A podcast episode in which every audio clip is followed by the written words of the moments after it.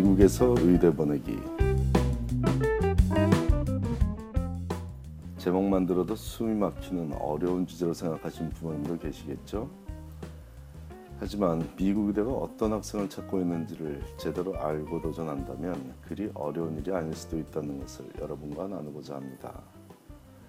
10년 가까운 시간 동안 매주 한 편씩 미국에서 의대 보내기란 칼럼을 연재하며 자녀의 의대 진학을 제대로 돕기 위해서는 부모가 꼭 알아야 한다고 주장해온 미국 의대 진학 전문가 남경윤입니다. premed 학생들의 의대 진학을 돕는 멘토로서 좀 더 많은 가정과 소통하기 위해 2016년 벽두부터 팟캐스트를 통해서도 인사드리게 되어 반갑습니다. 이곳에서는 제가 적는 미국에서 의대 보내기 칼럼 내용을 좀 더 구체적으로 설명드린 내용도 있을 거고요. 현재 의대 다니는 학생들과 제가 대화하는 내용을 올리기도 할 겁니다. 또한 현재 의대 진학을 준비하고 있는 학생들 중에 다른 학생들에게 도움이 될 만한 얘기거리를 갖고 있는 학생과의 대화도 올릴 예정입니다. 예를 들자면 현재 의대생들이 소개하는 의대에서의 생존 전략 혹은 새로 바뀐 MCAT 2015에서 만점을 받은 학생이 자신만의 MCAT 준비 비법을 공개하는 등 제가 칼럼에서 글로 전달하기에 제약이 있었던 내용들을 소개하도록 하겠습니다.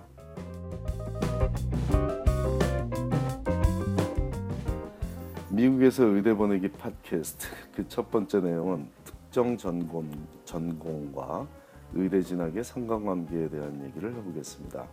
다시 말해 무슨 전공이 의대 진학에 좀 더 좋냐는 궁금증에 대한 답인데요. 10년 전에도 제 대답은 학생이 가장 공부하고 싶은 분야를 전공하여 대학을 졸업하는 것이 의대 진학에 가장 도움이 된다라는 것이었습니다. 지금도 마찬가지고요. 10년 후에도 아마 제 대답은 같은 걸 겁니다.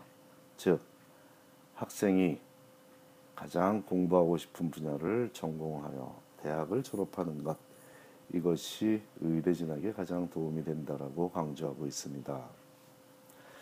자, 여러분 중에 자녀가 아직 대학에 진학하기 이전이거나 아니면 현재 대학교 2학년 1학기가 끝난 상태라 다음 학기까지는 전공을 확정 지어야 하는 그런 상황에 계신 분들이 계실 텐데요.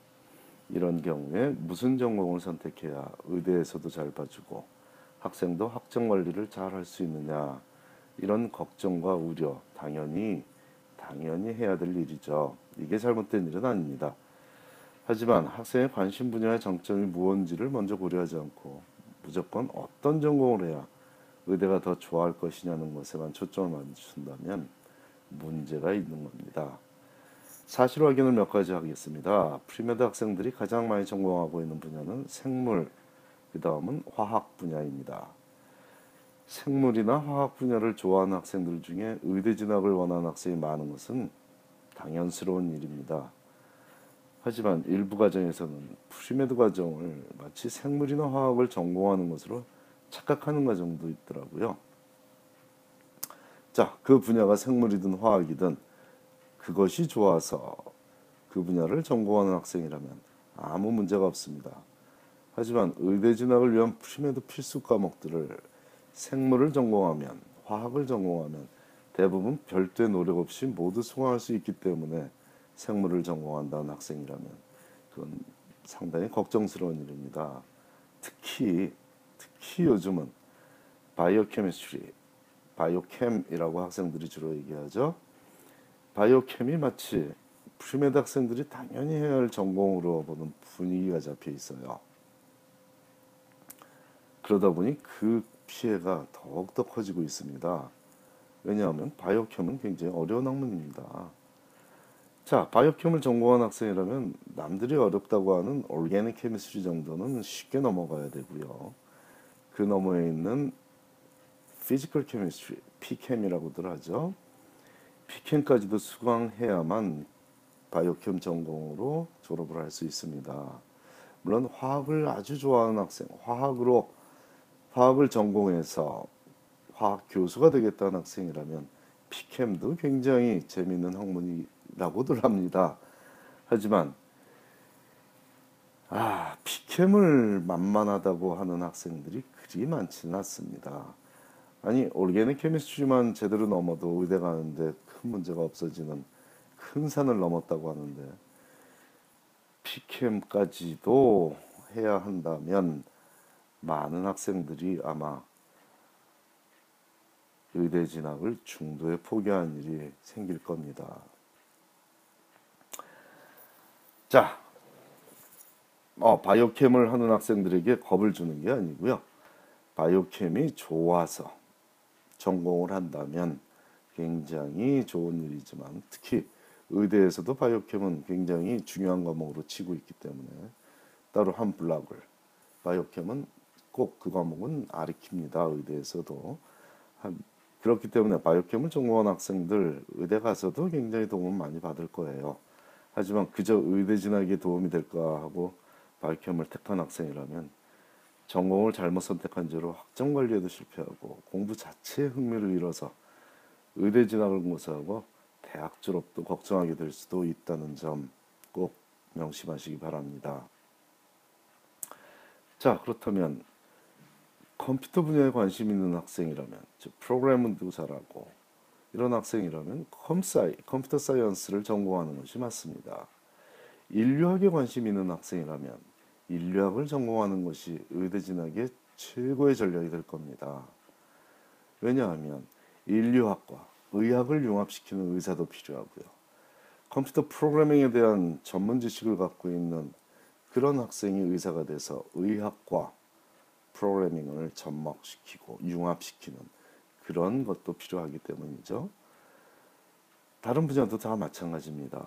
의학, 음악, 음악을 의학에 융합시켜 지적 장애우들이나 범죄 피해자들에게 도움을 주는 그런 music therapy에 대한 전문가, 어떤 music therapy의 새로운 지평을 열 수 있는 장래에 그럴 만한 지원자는 없는지 의대에서는 눈을 씻고 찾고 있습니다.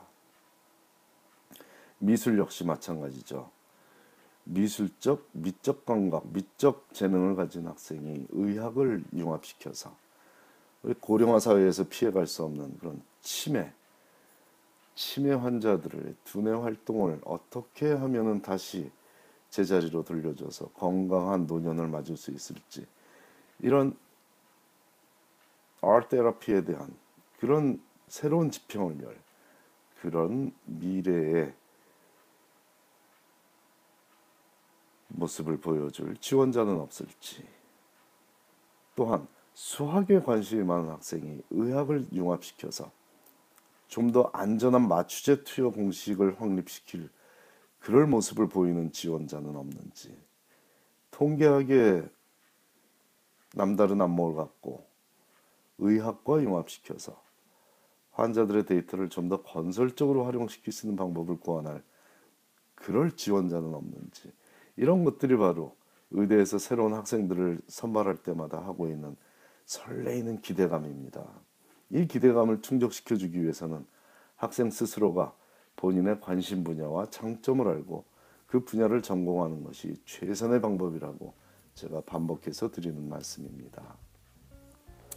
자, 여러분. 새해를 맞이해서 온갖 거창한 결심보다 필요한 것은 학생 스스로가 자기 자신의 장단점을 분석하여 스스로에게 어울리는 삶을 설계하는 일이라고 믿습니다. 만일 자녀가 자신의 분석하는 것에 자식 자기 자신을 분석하는 것에 부족함이 보인다면 부모보다 더 좋은 조력자는 없다고 봅니다. 세상에 태어난 그날부터 자녀의 특징을 관찰해온 자연스러운 특권으로 자녀의 전공 선택을 돕자는 게 제가 새해 벽 뒤에 의대 진학을 원하는 학부모님들께 부모님들께 드리는 당부의 말씀이고요. 그 다음은 자녀의 몫이라고 믿습니다. 감사합니다.